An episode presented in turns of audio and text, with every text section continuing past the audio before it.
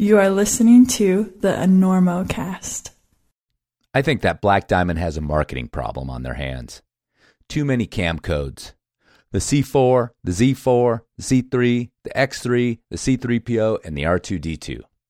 Oh, hey, Disney lawyers. We'll scratch those last two. But their problem is your gain because the reason for all the gobbledygook is that Black Diamond refuses to stop innovating their cams. First, they introduced the ultralight C4s, and 30% lighter equals pounds across the full rack, folks.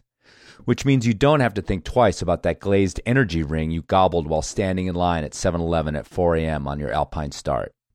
Then, if multi sets of ultralights is too rich for your blood, they made a wink and a nod to the cheap dirt bags and redesigned the original C4 as 10% lighter. Then, after another espresso or 10, they sat down and combined the C3 and X4 into the better, badder Z4. Finally, sort of as a joke, I think, they burped out the number 7 and number 8 Camelot so the masochist could masochist even harder. Are you keeping up? Well, the only thing to really remember is that the climber engineers at BD can't stop, won't stop making their cams better. So the next time you are plugging gear anywhere, you're set up for yet another best day ever. So go to blackdiamondequipment.com and check out the best protection money can buy. And you know what? It wouldn't hurt you to place a nut once in a while either. I've tried just about everything to get you to drop some serious cash on high end Sportiva climbing shoes short of coming to your house and shoving your gnarled feet in them myself while you whimpered and giggled in equal measure. You gigglers know who you are. But obviously, a big part of the Enorma Nation does not want or need to drop serious coin on a terrain specific shoe. You want something reliable, comfortable, and reasonably priced. So Sportiva's new additions are calling to you, my fair climber friends. The new Aragon is an all day shoe that doesn't sacrifice performance and can slide on your footsies or into your shoe quiver for less than 100 bones. And the Zenit, no, Zenit, rhymes with send it, is an intermediate shoe that can point you towards harder, steeper boulders and sport climbs. Both have no lace closures, something I've come to love on my Otakis, and are designed to be resold easily to save you even more money in the long run. So if comfort and fun is more appealing to you than downturn and pain, check out the new Aragon or Zenit at Sportiva.com or your favorite local shop. Listen, uh, uh, where you playing in town? You, you playing here? We're doing the uh, the Normo Dome, whatever it is. It's terrific. Oh It's yeah, the big fantastic. We place sold that it out. side of town. That's a big nice. place. You sold What's it that, out. 20,000 I'll see. seats? We really should.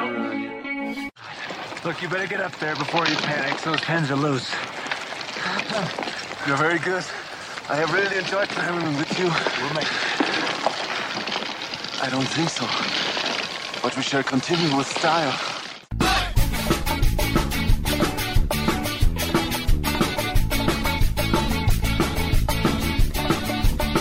Good weather, bad weather. Now or later, anytime. Today's show is brought to you by Black Diamond Equipment with support from Maxim Ropes. and the fine folks at La Sportiva. And don't forget our charter sponsor, Bonfire Coffee. Go to bonfirecoffee.com and enter Norma at checkout for a discount on great coffee and to support the Enormocast. And now back to the show.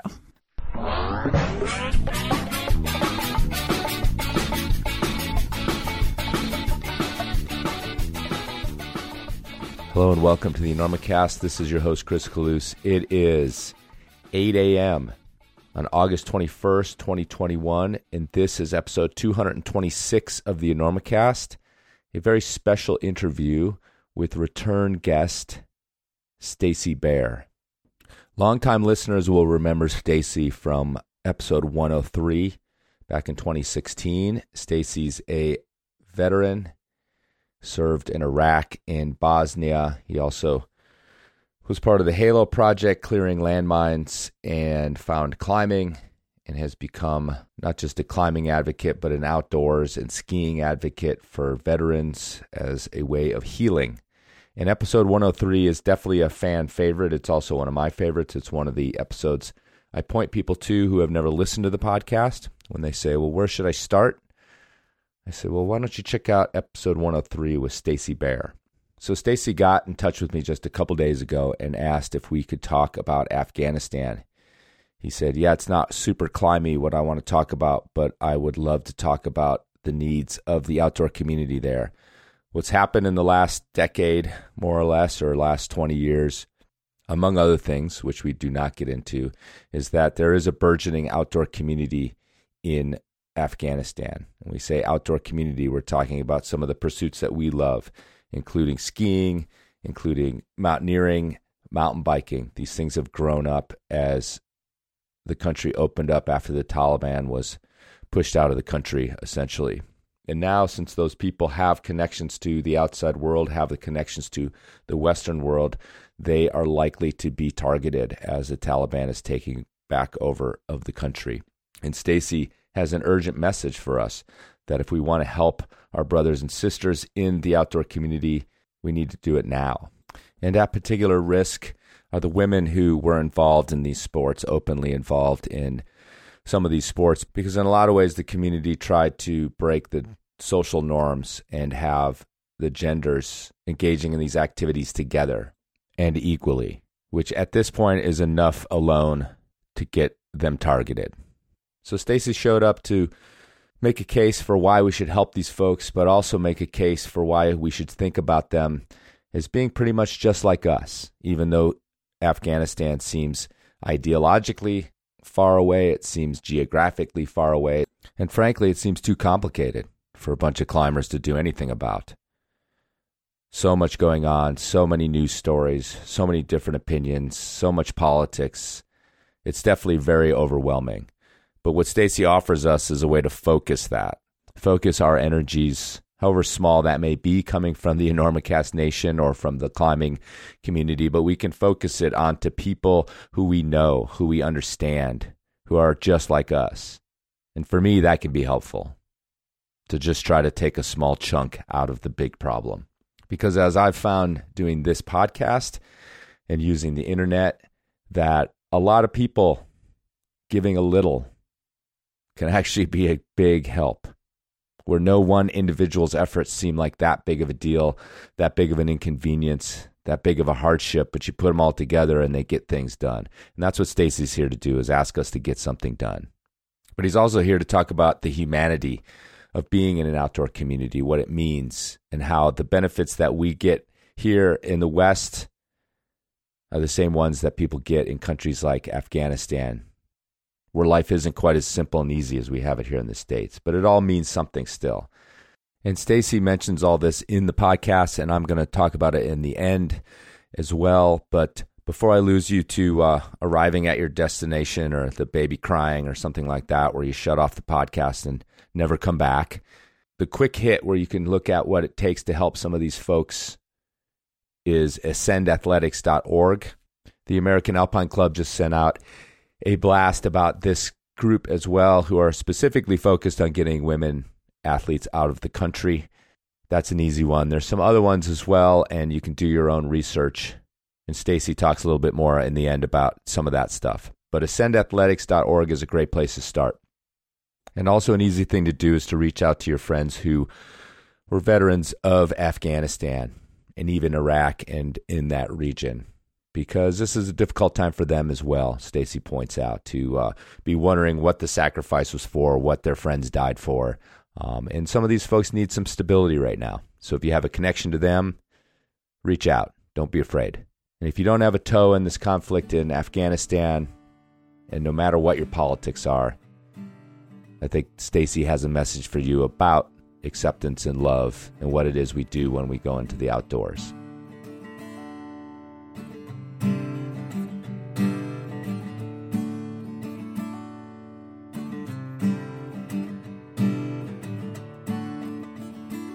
So anyway, let's uh, just welcome you back to the podcast, the beloved Stacy Bare, who recorded an episode some years ago. I know that it's it's either 103 or 104.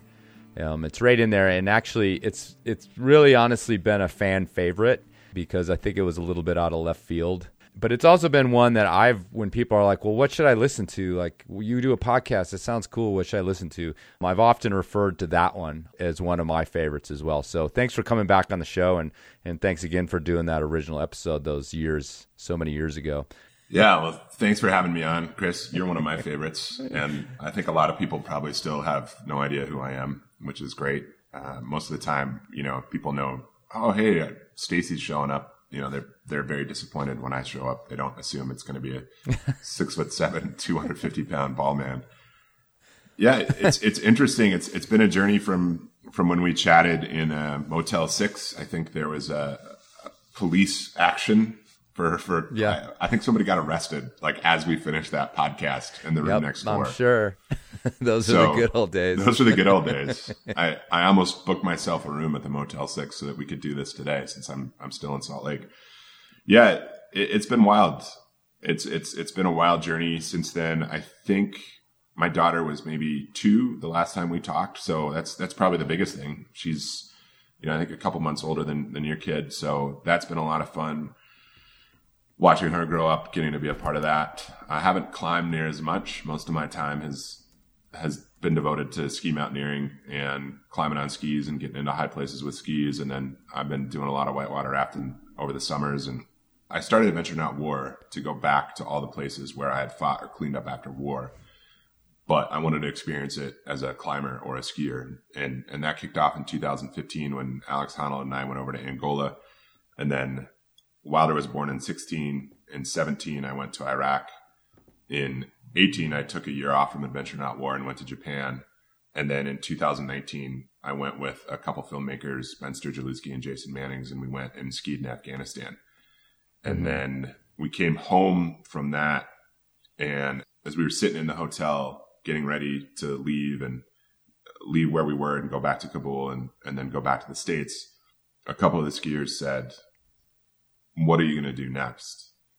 And, and how can you keep helping us? And they said, we don't necessarily want any more awareness. People know that we ski in Afghanistan. So what can you do? And I really appreciated the frankness and freshness of that question, right? Because I think so often in outdoor projects, especially, right, we go to climb for awareness or people are biking across this continent or this country for awareness. And it's like, but what is it? What action does that actually lead to? So out of that, with a couple Dutch partners, we launched Silk Road Freeride in 2020 in Kyrgyzstan. And we were invited into Kyrgyzstan by the uh, loose affiliate group of the Kyrgyzstan Free Skiers Association. And it was a, it's a Kyrgyz run group. They're supported by a Dutch organization called Rice Travel. And the goal was to begin to put on the map a series of ski competitions from along the historic Silk Road, right? So from Central Asia all the way over to Lebanon. And that it would be a place where competitors could come and learn and compete against one another to promote free skiing and to promote cultural exchange. With the goal being that at some point, this was kind of a big audacious goal would be that the Silk Road Free Ride would supplant Free Ride World Tour, right? That we would have so many great mountains and so many great athletes. And the Free mm-hmm. Ride World Tour has been amazing and, and super supportive of what we're doing. But that their athletes would want to come and ride Kyrgyzstan and Uzbekistan and Lebanon as opposed to, you know, Switzerland or Hokkaido or something like that. And um, those are all wonderful places to ski. Japan's a great place to ski. Switzerland's a great place to ski. But that was our big, hairy, audacious goal. And so in 2020, we launched that and we had, I think, 12 countries and over 60 participants. And the Afghans, unfortunately, weren't able to get their visas worked out into Kyrgyzstan at the time. But, you know, we came home in 2020. We got home and all of us who went were pretty sick, actually. And now we look back and it's like, was that Kyrgyzstan Helkov? Was, was maybe that, you know, early COVID? But we don't know. And we thought, well, we'll just plan it again for 2021 and mm-hmm. we'll make sure that the Afghans and other folks have enough lead up time. And, and of course, in 2021, there was a lot going on in Lebanon. And we have some friends and contacts in Lebanon who run an outstanding free ride world tour qualifying event. And they weren't, you know, Lebanon was having its, you know, military issues and, and I mean, Lebanon, what a wonderful country, so many wonderful people. And now they're really struggling. And, you know, and then this last winter, the Afghans kept charging ahead and had the ski challenge again. And now here we are in August of 2021. And we're working hard to get a lot of those skiers and supporters and their families out of the country. Well, yeah, and that's really the occasion of this podcast. Um, to be honest, is that you know Stacy got in touch with me just a couple days ago and wanted to talk about these subjects. Obviously, because Afghanistan is in crisis at the moment, and, we're worried about some of these people that you've made contact with getting out of the country and what we can do to support that. So we're going to get there in just a bit, and we're also going to try to like you know, definitely tiptoe around the politics. We don't want this to be a divisive or a political analysis of what's going on. It's about um, it's about your work there, and then hopefully raising up some awareness, but also some action around trying to get some of these folks out. But let's backtrack a little bit because if people haven't listened to that storied first Enormocast, let's talk a little bit more about uh, maybe backtrack through some of that um, about your first connection to Afghanistan, um, and then a little bit more about this arc of coming from there. You know, I know it's a super long story. It was basically the entire podcast last time, but just you know, a connection to turning that into this idea that um, just a connection with the outdoors, which seems, you know, it seems like such a, a low part of the you know the the hierarchy of needs um, when people are in desperate straits, like why it becomes important even in those in those times.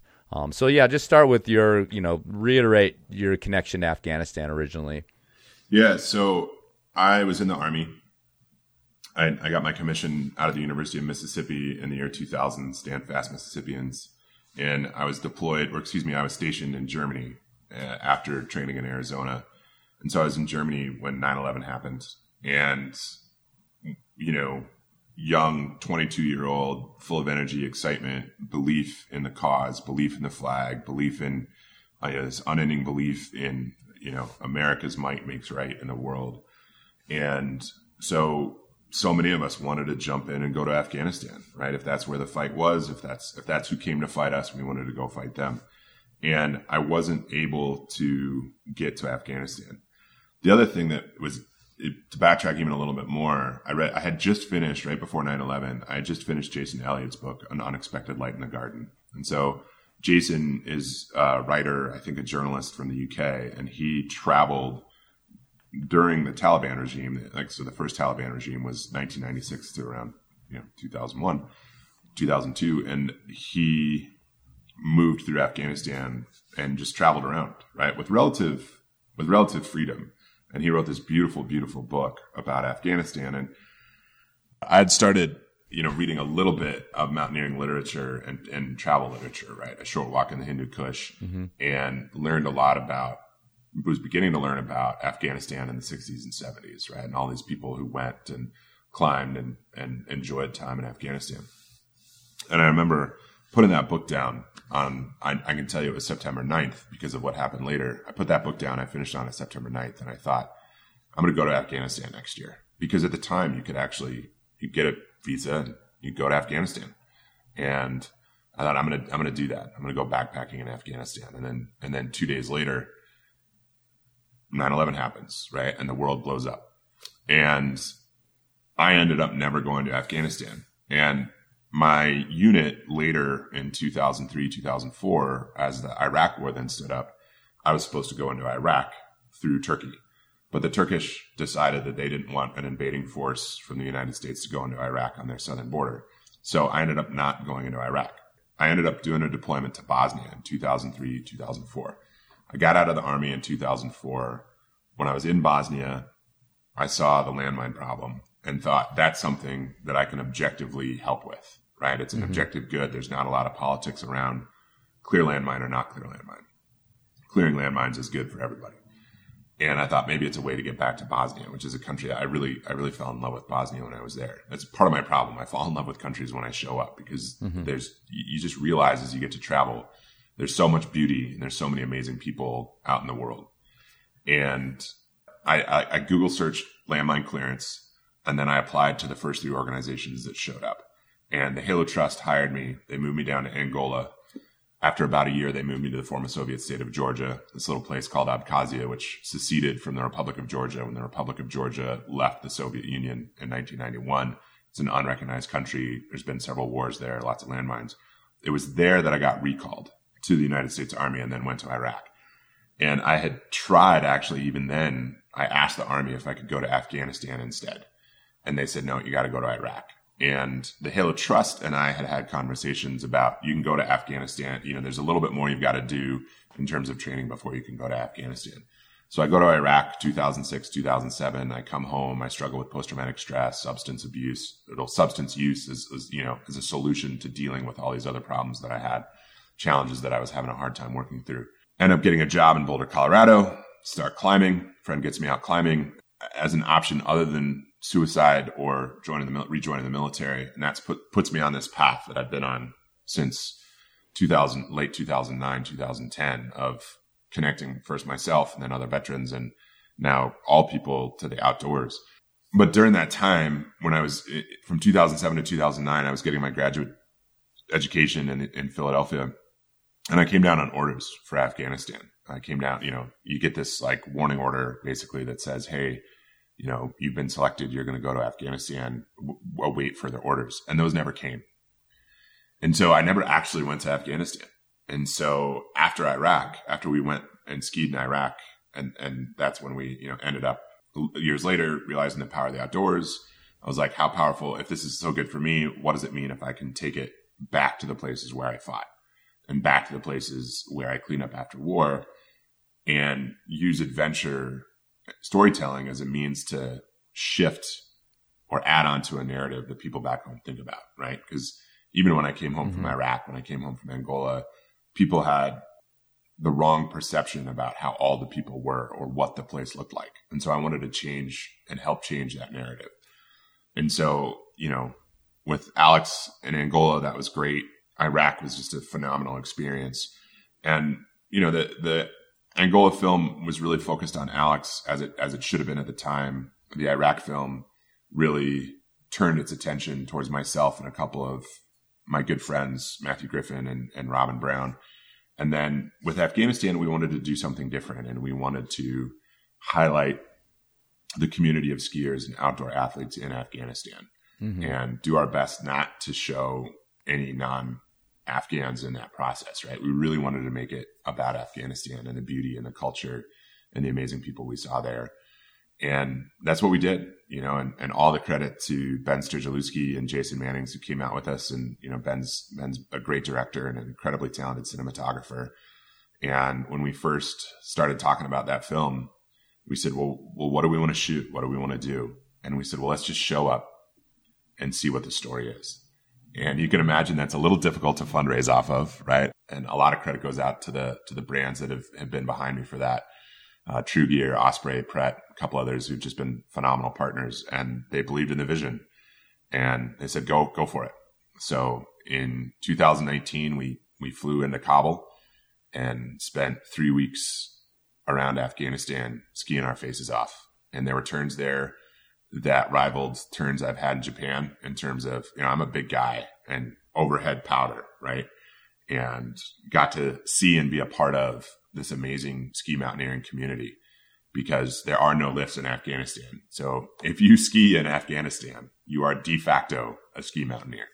So when you talk about outdoor activities in these countries, I think it's a real hard thing to imagine um, for folks coming from you know where we just always. I mean the the the cliche of like oh it's you know whether you can go climbing or not is a first world problem and, and all that stuff that I'm I'm frankly just so tired of. But um, but it's it's hard to imagine that in a place like that people have the time or the desire or you know the ability to to scrabble together equipment to to spend time in the outdoors.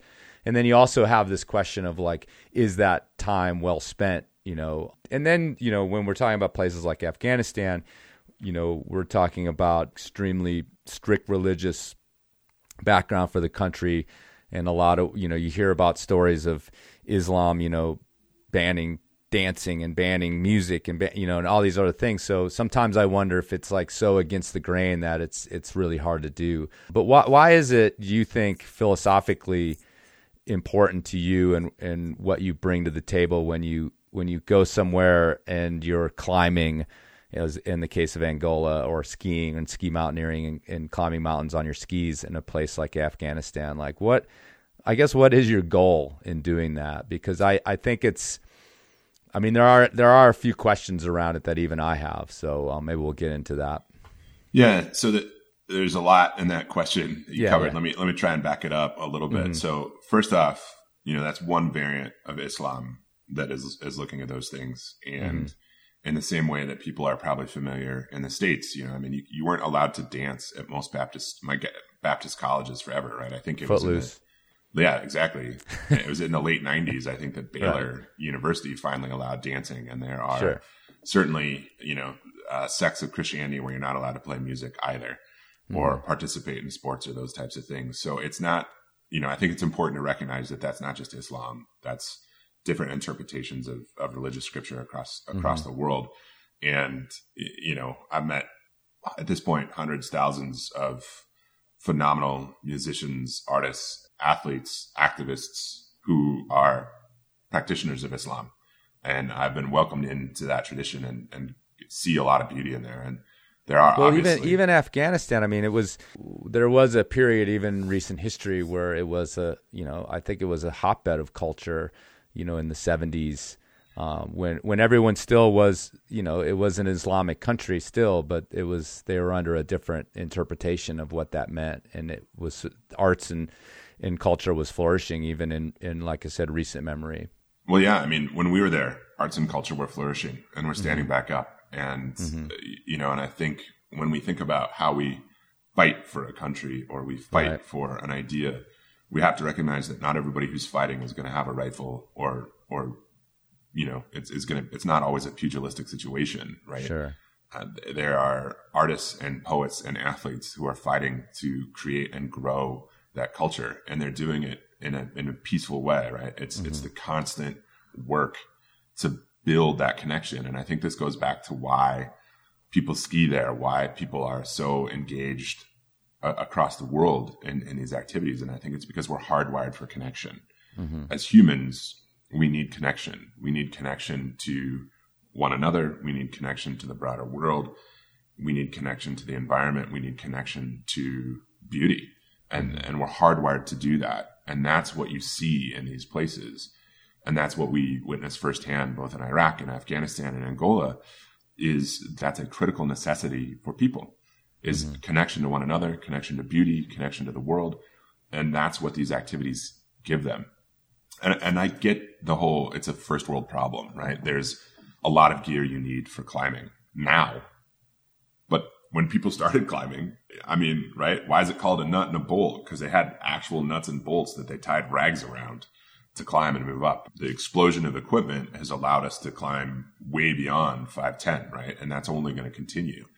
In the same way, you know, when we were in Afghanistan and a lot of the people we were, we were skiing with saw professional skis that had been brought over by an Italian and I believe maybe some some New Zealand NGOs and service members and soldiers and distributed them.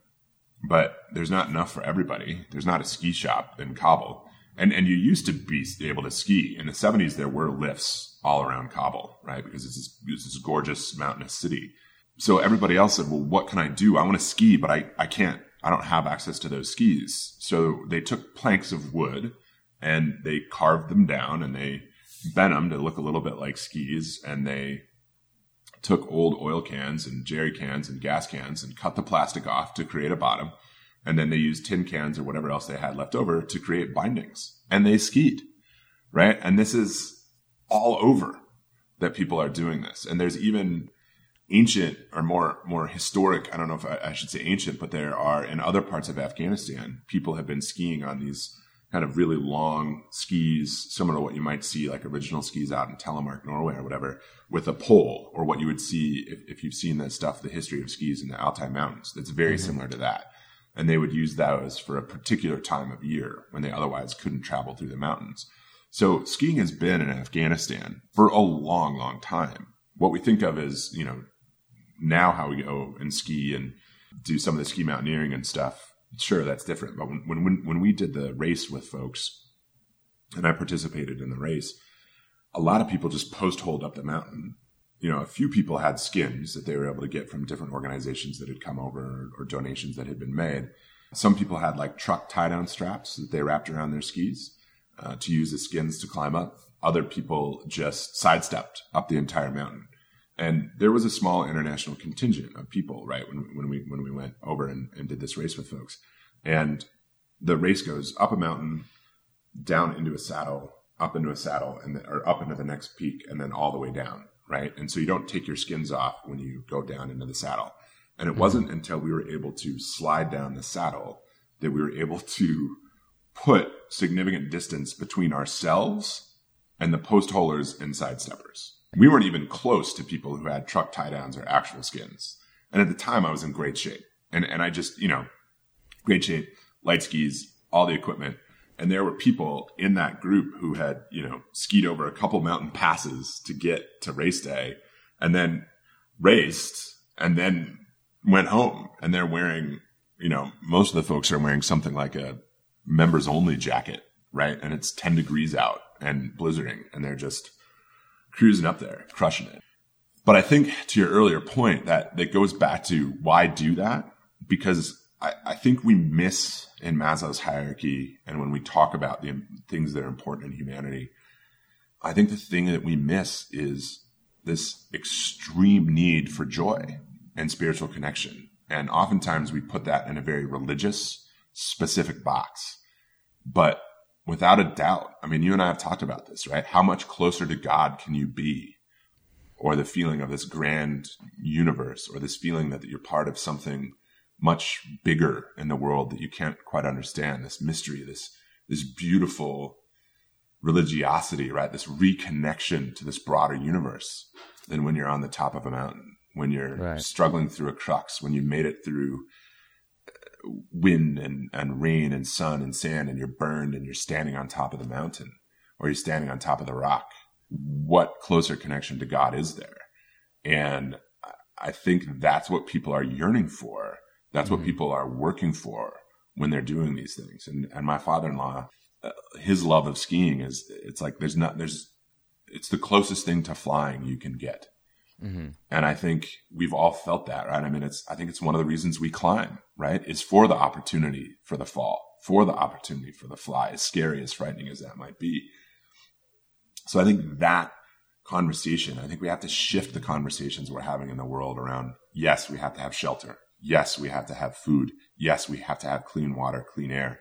We need to have the freedoms to be able to explore and enjoy those things. But we need to worry less about what is it that we're constantly producing and making mm-hmm. and building versus what does it look like if we prioritize joy and this deep connection to one another and to the world and that's what i got to feel and that's what i got to be a part of in these adventures and i and and certainly afghanistan was one of those places it was one of the absolute easiest expeditions in country i've ever been a part of yeah so tell me a little bit about that and and i do want to kind of analogize this to climbing because um, I have some questions about your your views on on on that part of it. But t- tell me a little bit about traveling. And this was you were there for this latest project in uh, what what year was it that you were over 2019. there?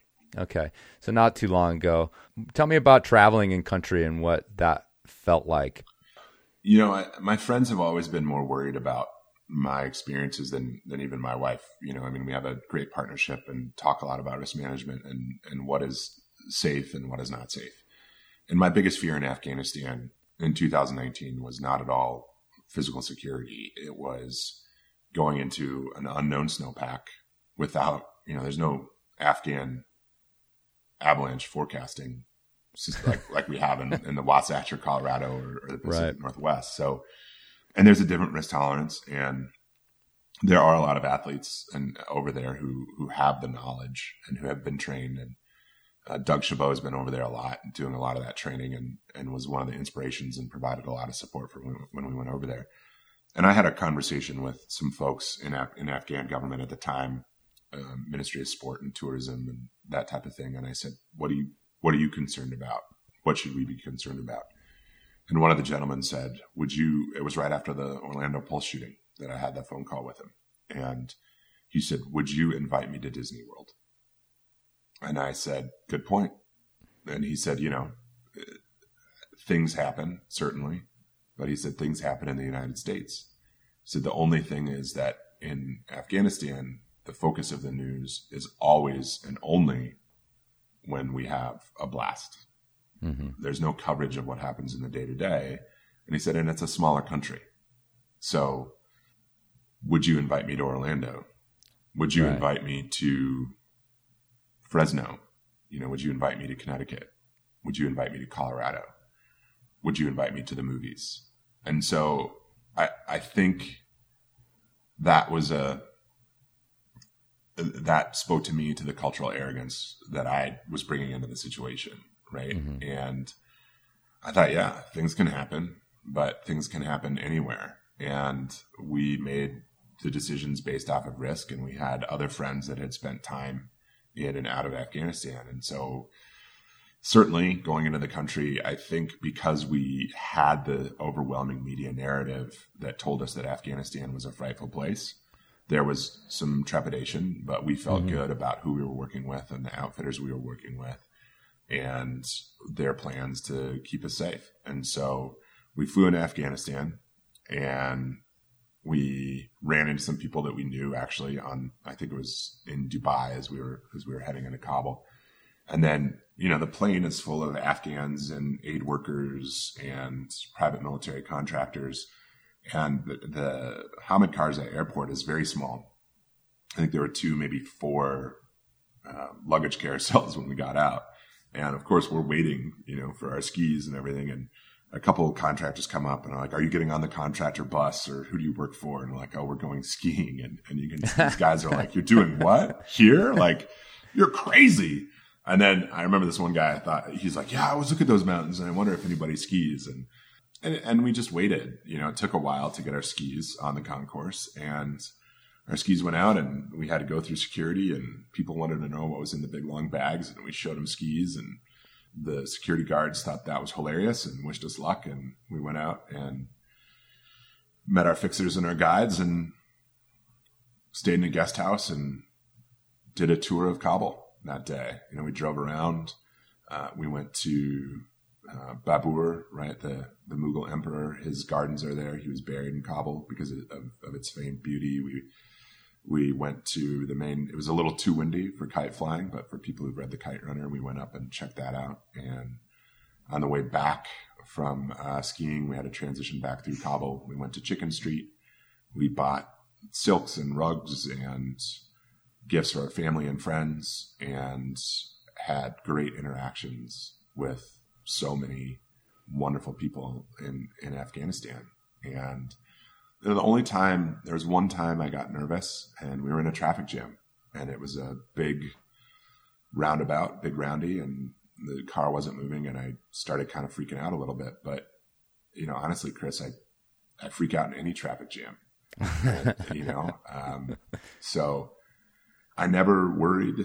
I never felt insecure. I never felt I wasn't safe. You know, when I came home and was talking to people you know, I thought my wife and I could have at the time dropped our daughter off at any of the villages and gone and skied all day and come home and picked up our daughter and she would have been fed. She would have been happy. She would have been exhausted from play. So seeing this now is heartbreaking. It's it's nearly soul breaking, Chris, because it's such a beautiful country. And there are so many people who worked and fought so hard to create a country that could welcome the world. Let me switch over to asking a little bit about climbing.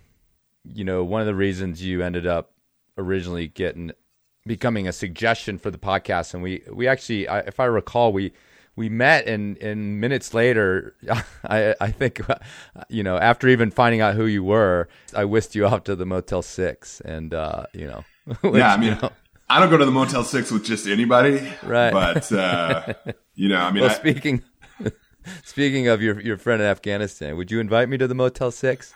Probably not, actually. yeah. But uh, yeah. but anyway, but we we it was because you you know you were starting into this this uh this program of trying to get uh veterans into the outdoors. Um, you had been to Angola with with Alex Honnold as a climber, but I think your connection was as much because you were you were familiar with that country and had that past that it had brought you there. But you know, the climbing thing is interesting. I, have been thinking about the skiing. That's what we've been talking about, and um, this ability to. And, and, I've seen the film. It's it's been at what one. Yeah, we did a Telluride.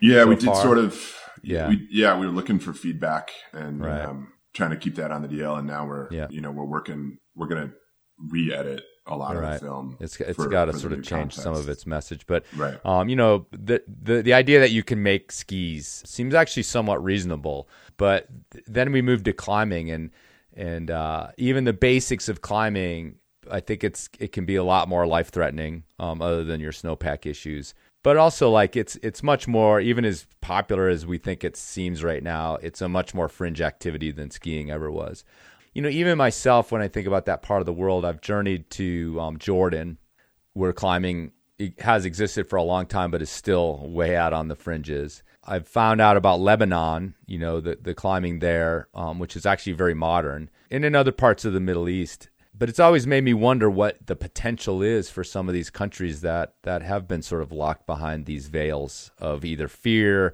or literally you can't go there. And we all have the have the, the tale of uh, unfortunate tale of um, Tommy Caldwell in Kyrgyzstan to kind of reference what the the bad potential can be to be traveling kind of willy nilly through some of these countries. So, what do you think looks like the climbing potential in a place like Afghanistan? And are there climbers like you have found these these out there skiers practicing kind of on their own? Is there mountaineering? Do you think there's sort of like someday we're going to find some Verdon Gorge esque climbing area. I mean, it's a rocky, craggy place, and there's big mountains there, so it seems like the potential would be there.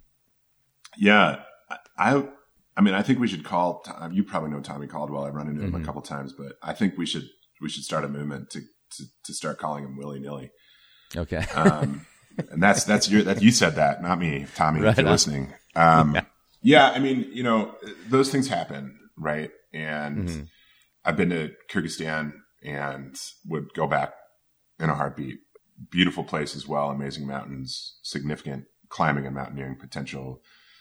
I think I saw um, Adrian and Emily were like like I know them by first name basis so well. I, you know, we're just in Kyrgyzstan as all this was happening as well. So there's there's a huge mountaineering potential there. That's getting explored. It's been explored for a long time, right? Mount Lenin is there, the Soviet climbing community, and now Russian and Kyrgyz and international climbing community certainly spend a lot of time in Kyrgyzstan. Afghanistan has massive potential. I mean, you're right. Climbing is still fringy. I think it's awesome in the United States how many people have been brought into the sport because of climbing mm-hmm. gyms. And there's a lot of people who won't get outside all that much and will use climbing gyms as a, you know, it's, it's an exercise fad, it's a fitness fad, and that's fantastic. And if that gets more people into the outdoors and that gets more people concerned about conservation and that, that gets more people engaged that way, that's a win. In Angola, you know, there was one climber, right? And we left all of our stuff for him and he was super stoked because he has to fly to South Africa and to get anything. And but he'd been there before us, right? Like we didn't we didn't put up all new routes. We we finished routes, we climbed routes that had been explored. There were a couple American guys that had been climbing Angola before we got there and, and all credit to them for their work. In Iraq, as we were driving around, there were gorges in in, in, in the north in Kurdistan and everybody who was on that trip, a lot of us had climbing experience and we thought, wow, look at the climbing experience. Look at the opportunities if you want to create new routes. And same thing with Afghanistan. There is a mountaineering culture. Afghanistan is doing, you know, has done fan, fantastic work, especially around women mountaineers and gorgeous mountains, a lot of mountaineering potential, a lot of mountaineering potential that has been explored. The big mountains out there, a lot of them have several ascents at this point, uh, the tallest mountains, especially. And I think for rock climbing, you know, th- there is a lot of potential. Um, I don't climb as much as I used to, but I would would recommend at some point. I hope we can go out and develop those those those climbing areas. I hope this is a, I hope this is a, doesn't become the norm, and and that and that Afghanistan is able to get back to its its culture of building itself in, in, in the way that it wants to, in a way that is what most of the people I met there, all the people I met there, you know, focused on creating a better world for their children and for themselves and for their grandchildren and sons and daughters alike. And I think Afghanistan has tremendous climbing potential, tremendous outdoor potential, fly fishing in the Oxus, whitewater rafting, hiking, canyoneering, and certainly climbing.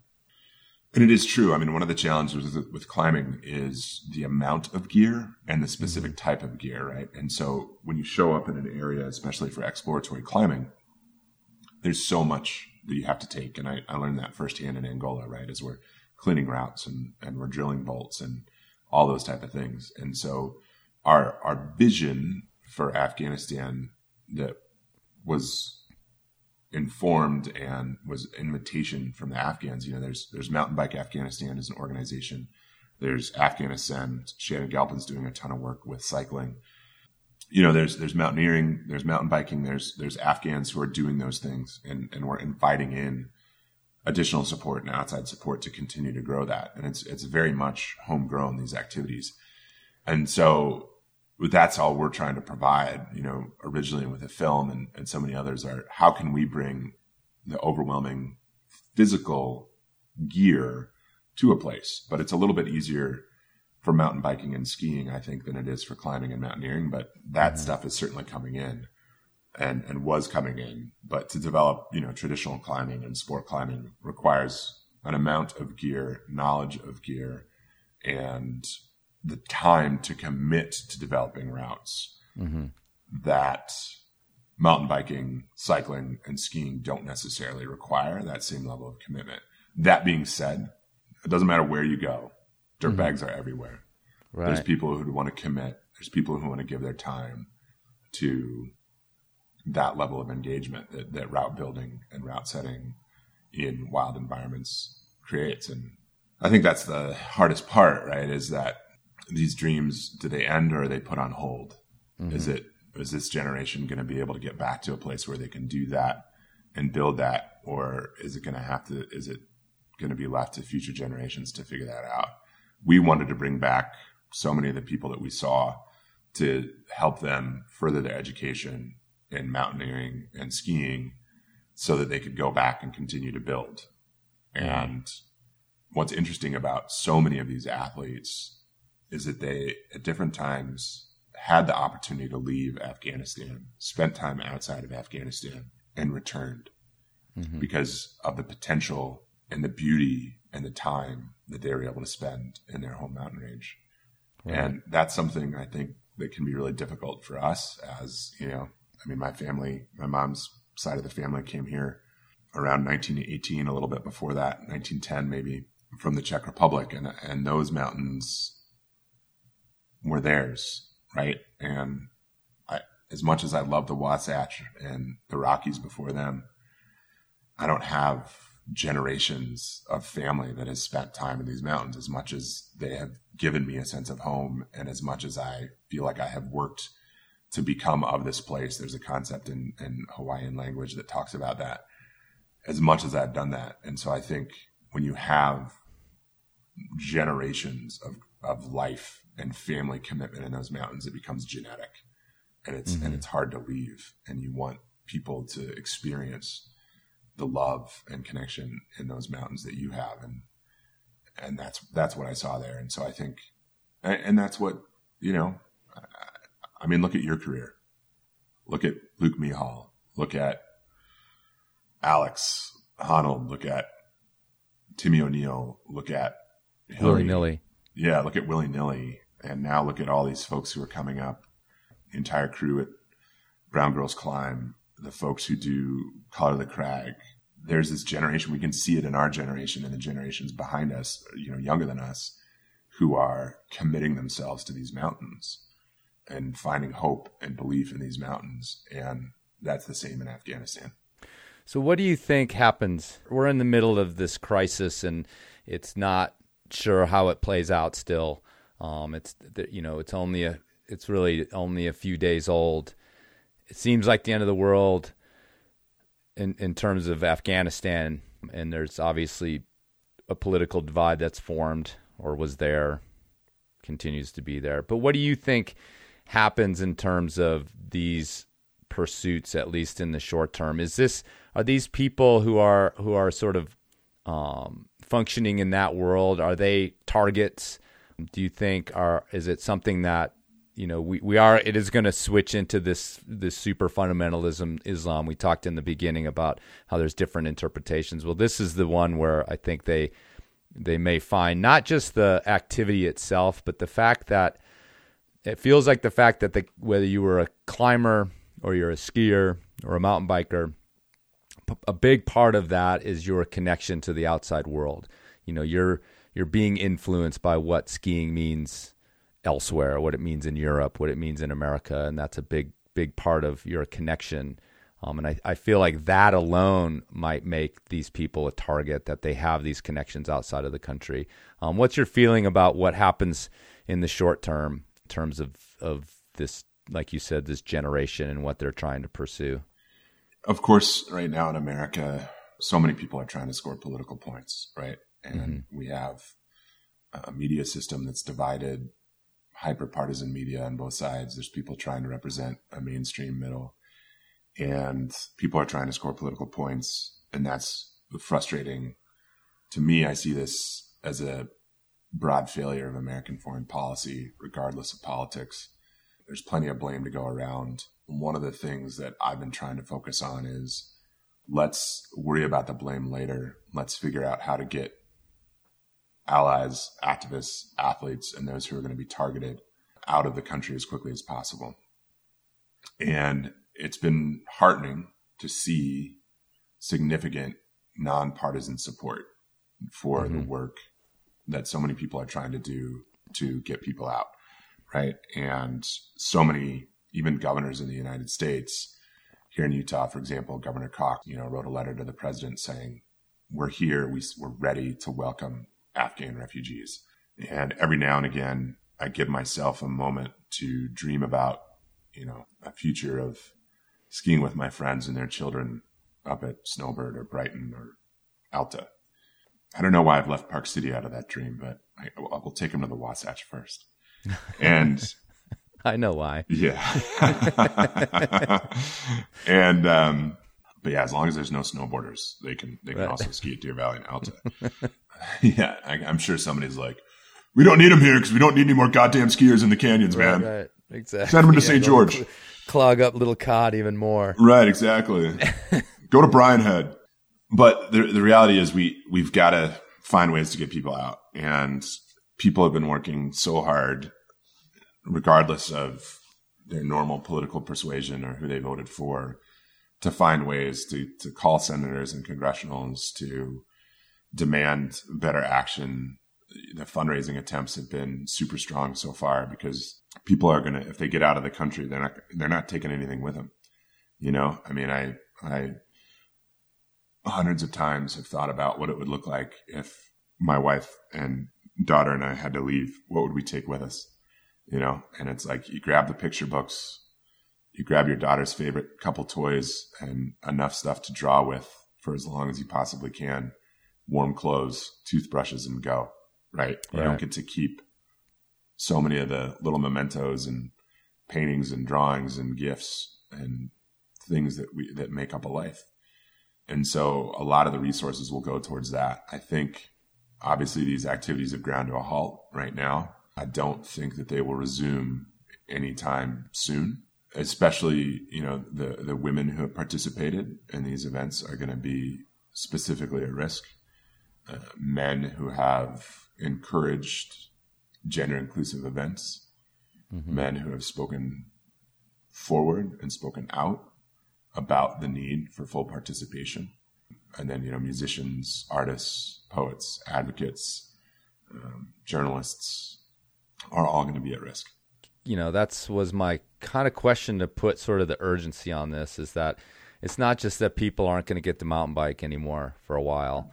It's about being at risk. Um, even talking about how the the Taliban is going to be searching the internet to see you know what residual things you were up to you know in in terms of like if we were even using names. And we're and we are trying to avoid the specifics about the people you filmed right now because we don't want to expose them. Um, in in the idea that that they would listen to it in Enormocast seems ludicrous, but it, it's it's a it's you know even if there's a small chance, well, it's a little that- ludicrous. Anybody listens to you. I, Right? I mean, I mean, just, dude, I've been thinking that for twelve years. ludicrous Kalous. Yeah, well, and you know, it's like I'll take my downloads where I can get them, but let's keep those guys off the off the, Right. the fan list. Um, keep- yeah, violent fundamentalists. yeah. off the fan list. I yeah, Right. I mean, so I mean, and that that's kind of the concern here, and and you know, so I want to get this thing out immediately. Um, that's why we've ha- had this kind of rush moment where we talked just a couple days ago, and um, I'm going to try to put it out as soon as I possibly can. The way I look at this too is the problem is overwhelming, and you know, we're talking about like all allies. We have to get all these people out, and when you talk about that, frankly, it's it's easy to shut down. It's easy to say uh, it's too big for me. The government should be doing this, and and I'm I need to go about my daily life, which is a completely understandable, you know, reaction and to, to so many things. And and so I'm not saying that like I, I feel superior to you because you're thinking that or whatever, but it's just it's overwhelming. What I think I, I'd like to say is that when we take off when we start talking about these outdoor advocates, these people that are in this particular small group where we're focusing our energy there, it can I think it can be really helpful to think think about it. And do these people deserve it more than a translator or more than someone that worked with the State Department? Maybe so, maybe not. But for your own mental capacity to try to help with something, I think a focus is just helpful and not just thinking like there's there's a hundred thousand people we have to I have to help them all somehow. I think it's helpful when we when we focus it without the like I said the moral judgment of who who's better and who deserves this kind of thing. Well, and these are really hard conversations to have, and and mm-hmm. they're going on in my head all the time right now, right? Right. And you know, last night my wife and I went to a concert at Red Butte Garden, and there was a part of me that felt guilty. Like, why am I leaving? Why do I get to have fun? Why do I get mm-hmm. to enjoy my life and you know, doom scrolling on social or whatever? And all these other people are having fun and having these lives. And in my mind, I'm like, well, what about the people of Afghanistan? And Right. I know other people felt that way last summer around the Black Lives Matter. And I know people, mm-hmm. you know, there's a famine that's happening in Madagascar and there are problems and challenges happening all over the world. So why care about this? Mm-hmm. And those are good questions. And I hope people, I hope people care about something. I hope people give a fuck about something and are willing to work and find a way to support the people and the places that they're doing. And it, it becomes easy to want to boil the ocean. And there are people working super, super hard to get translators and State Department folks home. And that has been a challenge for years trying to get those folks home. And if, if folks are really interested in that, uh, Lieutenant Colonel retired Steve Miska is doing some amazing, amazing work on that.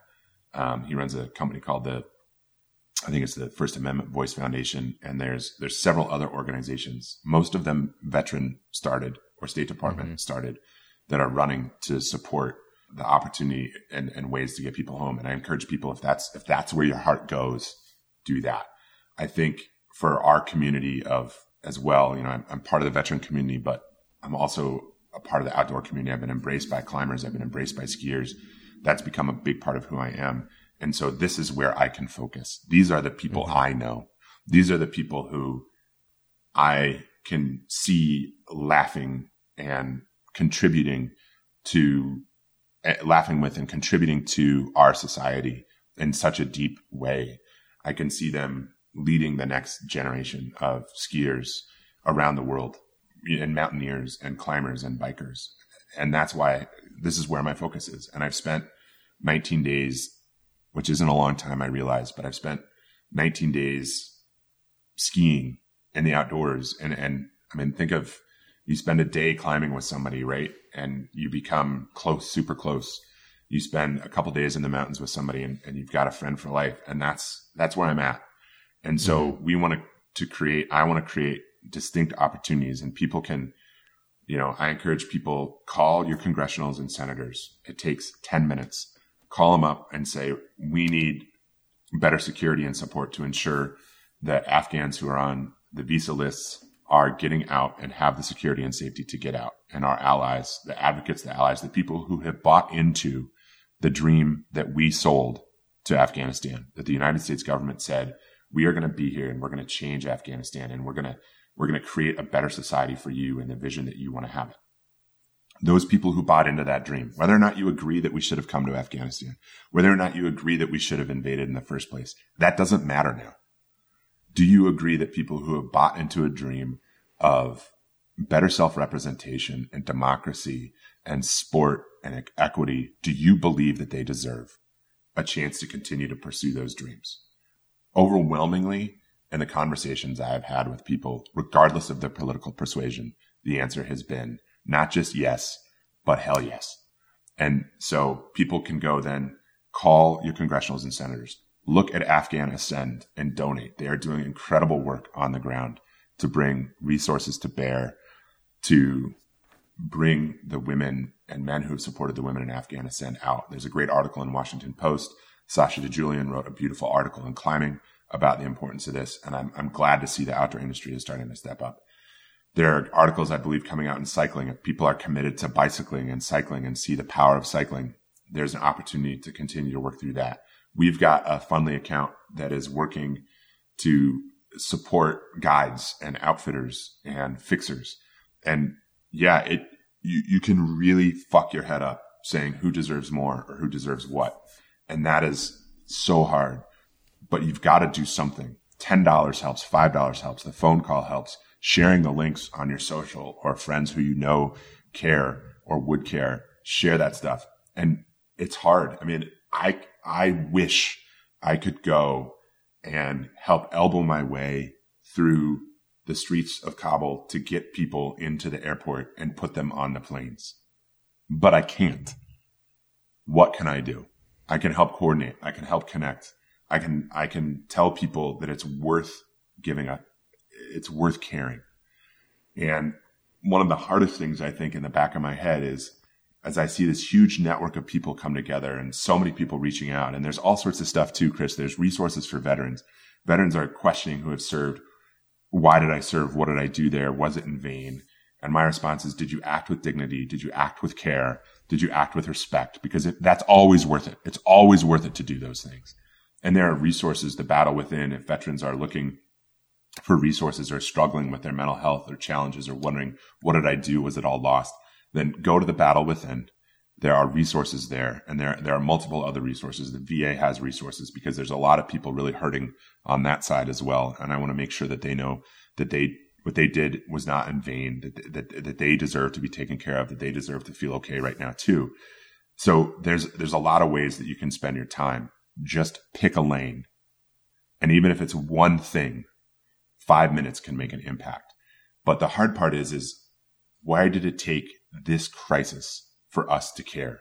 And, and there's something in our humanity and in our culture right now where we get together around crisis, but the long slog and difficult, boring work to tend democracy and peace is left behind. It's like we need to be farmers, but we're just stuck on Nitro Circus all the time. And we, you know, and, and we've, we've got to find a way.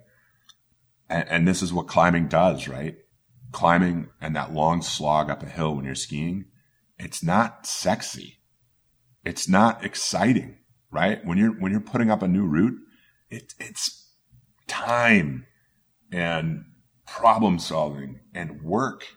And then finally, you send the route and it looks really great, right? It, you got some drone footage and everything, and it looks super, super cool. But leading up to it, that's where we need to be spending our time broadly. We can't, we have to mm-hmm. stop waiting for crises we have to turn off the nitro circus. We've got to turn off this like monster energy drink, Mountain Dew fueled political bullshit and get involved in the hard work. And that's where relationships are built. And that's what we need to do broadly as a society and, and, and stop waiting for these crises to come together. I mean, we see it all the time, right? Hurricanes happen and people get together and they, they find their humanity and then, like, as soon as the pressure of the emergency and crisis is removed, we get back to squabbling over absolute bullshit. And, and I hope we, I hope if anything, we can look at this and be like, we've got to find a different way. 20 years and we have failed. Let's find a different way. And people can do that five minutes. And, and if, if they don't feel like they can give anything to Afghanistan because they're overwhelmed with all the other things, the pandemic, the politics, the fires, the droughts, racial reconciliation, all these things, then if nothing else, be kind to strangers. Be kind to people who think and look and act differently than you. I think everybody can do that. What do you see as you know the effects this might have on the work that you do, um, that you've been doing? You know, reaching out to these communities you've been doing, reaching out to the veteran community. That's still your sort of life work. Have you had you had any time to think about the impacts of this, or or are you just going to come up for air um, when the time is right to think about that? You don't shy away, bud. Um, yeah, no, I mean, I think you know, I mean, we went and watched Watchhouse, formerly Mandolin Orange, last night, and you know, some good, sad, slow bluegrass was. It felt like going to church. Um, spending time with my wife in a cloudy, rainy day you know, a break from the drought, a break from the heat, a break from the fires. And and now my work, we launched Happy Grizzly Adventures in January, and so we're doing the work that I learned about with Kurash Sekani. You know, he's a mental health professional, and and the work, you know, I'm working on a paper about the mistakes we made in the veteran outdoor community. How could we do it better? Um, so that people coming behind us can make new mistakes, not repeat our old mistakes, not just in the veteran community, but anybody who wants to try and do transformational work in the outdoors. Yeah, I mean, my mental health has suffered. My family suffered the last few days, right? I've been stuck on my phone. I've been stuck on my screen and wishing I could do more, not just for Afghanistan, but for, I mean, so many of the challenges and issues our country is facing, our world is facing. But I think, if anything, Chris, it just means to double down on connection, compassion, and community. Just double down I think it's going to help me work harder. I think it's going to fuel not just the motivation, motivation comes and goes, but to understand the reasons and the outcomes that I'd like to see in the world. I think it's going to make me work that much harder. I think there's a lot of challenges in, in the wellness community and around self care and what does self care really mean. But I think it's important too for people. Joy is an act of powerful resistance every single day of the of the things that feel like they're attacking you. And I still got to play with my daughter. I'm still going to spend time as, as much as I need to feel like I want to support and can support and cut back on sleep so that I can try and get a little bit more done. That's the stuff that matters too. Who knows how long we got? We could finish this podcast and step outside and the car comes careening through the living room. So you still got you got to enjoy it. And I, I don't think you have to focus your whole life on hedonistic pleasures. And and I don't think climbing and skiing it takes a while before those things become hedonistic. But you got to enjoy life. You got to find joy. You got to build joy in your life. You got to build community, compassion, and connection in your own life. Otherwise, what's the point? What are you fighting for?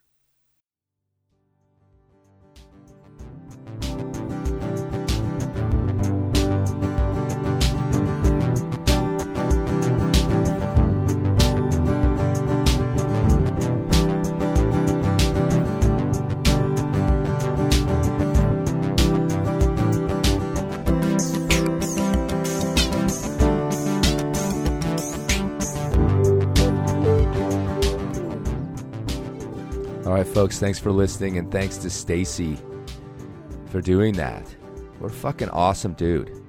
The guy just can't help but touch people's lives. I don't know what his inner turmoil is like. I'm sure it's still there, the things that he's wrestled with over the years. But man, when he opens his mouth, good stuff comes out of it.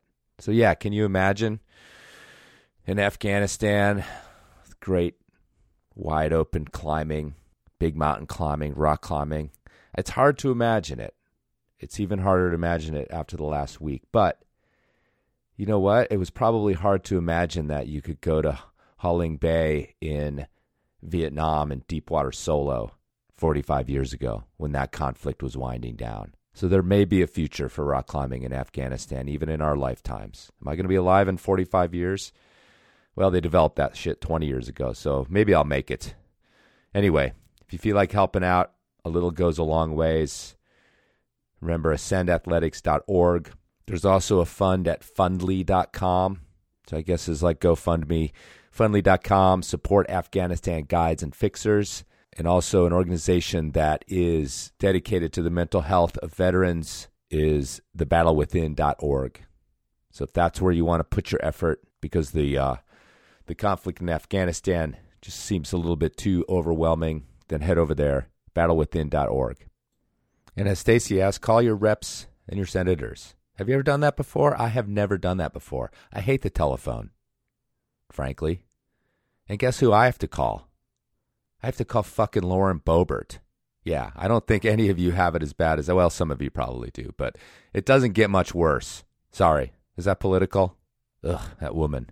Anyway, I'm gonna do it. I'm gonna get over my fear, get over my my uh, whatever it is that keeps me off the telephone with strangers, and do that, man.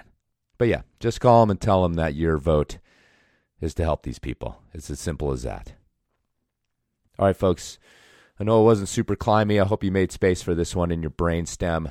And like Stacy was getting at, to do good in the world, you have to feel good about your own life. And so get out there and climb with your friends today or tomorrow or the next time you can. Do it for yourself, do it for the world. And remember to check your knots.